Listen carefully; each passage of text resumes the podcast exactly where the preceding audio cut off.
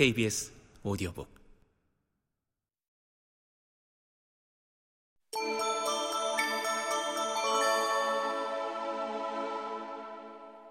위기 가운데서도 지킬 것은 지키는 강단. 술라의 폭정이 계속되던 때 카이사르는 18세 청년이었다. 그는 반술라파로 활동하지도 않았고 재산도 많지 않았으며 그렇다고 정적들의 명단에 오를 만큼 중요한 인물도 아니었다. 하지만 마리우스의 조카일 뿐 아니라 킨나의 사위였다는 사실이 문제였다. 술라는 킨나의 딸과 이혼하고 자신의 친척 중에 고른 여성과 결혼하면 사면을 고려하겠다고 카이사르를 회유했다. 그러나 그는 술라의 제안을 따르지 않았다. 술라의 측근이었던 퀸투스 폼페이우스 루푸스가 아내와 이혼하고 그의 의붓딸과 재혼한 것과 대조적이었다. 루푸스는 술라의 동료 집정관이었던 폼페이우스의 아들이었다.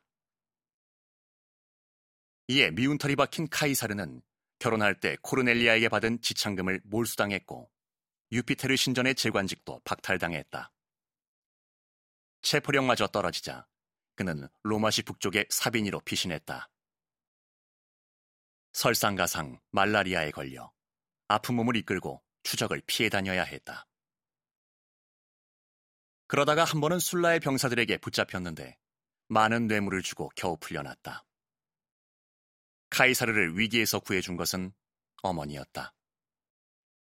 그녀는 술라의 측근이었던 자신의 오빠 루키우스 아우렐리우스 코타에게 카이사르를 살려달라고 단언했다. 부탁을 전해들은 술라는 카이사르를 제거하려던 계획을 일단 접었다. 그러고는 앞날을 내다보기라도 한 듯이 그 애송이에게 여러 명의 마리우스가 자라고 있다. 라고 경고했다.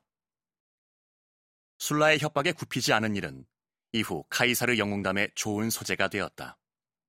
위기 속에서도 자신의 정체성을 지켰기 때문이다.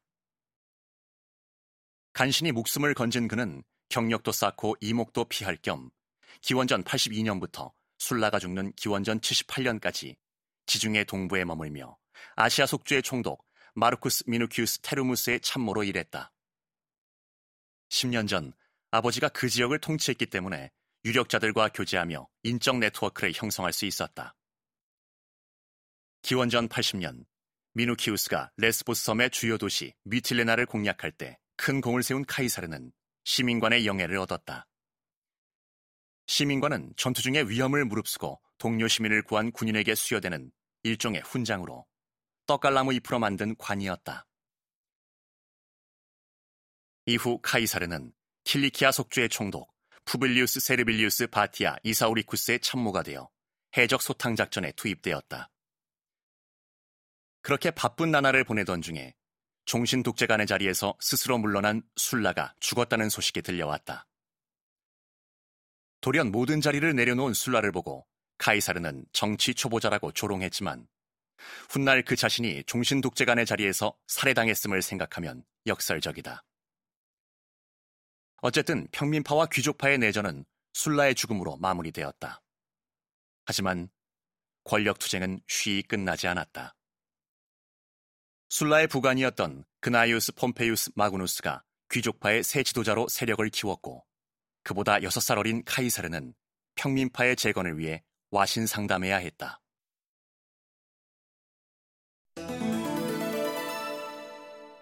청년 인권 변호사 기원전 78년 술라의 사망 소식을 들은 카이사르는 곧바로 돌아왔다. 정세는 불안정했지만 로마는 여전히 귀족파의 세상이었다. 하지만 술라 이후 누가 지도자가 될 것인지가 문제였다. 특히 집정관 마르쿠스 아이밀리우스 레피두스와 귀족파의 주도권 다툼이 한창이었다. 레피두스는 22세에 불과한 청년 카이사르에게 함께하자고 제안했다. 그의 가능성을 알아보았던 것이다. 그러나 섣부르게 나섰다가는 무슨 일을 당할지 알 수 없는 세상이었고 아직 때가 아님을 잘 알았던 카이사르는 결국 그의 제안을 고사했다. 대신 의로운 일을 하며 자신의 이미지를 만들어가고자 했다. 가장 좋은 방법은 법정에서 변호인으로 또는 고소인으로 활동하며 정의를 외치는 것이었다. 이때부터 카이사르는 로마의 지도자로서 알맞은 자질을 드러내기 시작했다. 지도자가 되려면, 아니 지도자라면 자기의 지위나 능력을 남을 위해 써야 한다는 가장 기본적인 태도를 보였던 것이다. 특히 약자를 위해 그리했다. 카이사르는 속주민과 로마 인민의 지지야말로 지도자에게 가장 소중한 자산이라는 것을 누구보다 확실히 알았다. 지중해 세계에 퍼져 살던 속주민들은 로마가 파견한 총독들의 탐욕에 시달릴 때가 많았고 로마 시민도 권력자들의 횡포에 종종 억울하게 희생당했다. 특히 술라가 권력을 쥐고부터 정의를 수호하고 약자를 보호하기 위해 만들어진 법이 오히려 약자를 괴롭히는 경우가 많아졌다. 유전무죄, 무전유죄라는 말처럼 힘없고 배경 없는 자들은 예나 지금이나 억울한 일을 당할 가능성이 크다. 카이사르는 법정에서 변호인으로 또는 고소인으로 약자들의 편에 서서 유력자들의 죄를 입증하기 위해 애썼다. 요즘 말로 인권 변호사 역할을 도맡았던 것이다.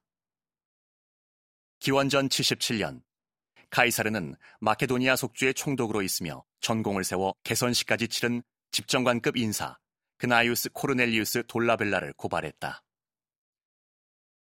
그가 총독 시절 저지른 부정 축제의 피해를 본 마케도니아인들의 변호인으로 나섰던 것이다. 당시 돌라벨라는 귀족파의 거물급 인사였으니 요즘으로 치면 23세 청년 검사가 유력 정치인을 법정에 세운 꼴이었다.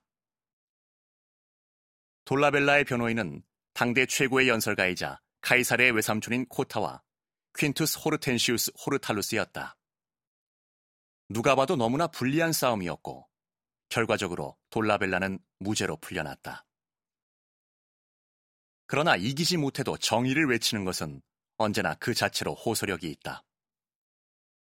카이사르는 명연설로 피고를 몰아세우며 청중의 마음을 사로잡았다. 기원전 76년에는 미트리다테스 전쟁 중에 속주민들의 재산을 강탈하고 착복한 혐의로 가이우스 안토니우스 히브리다를 법정에 세웠다.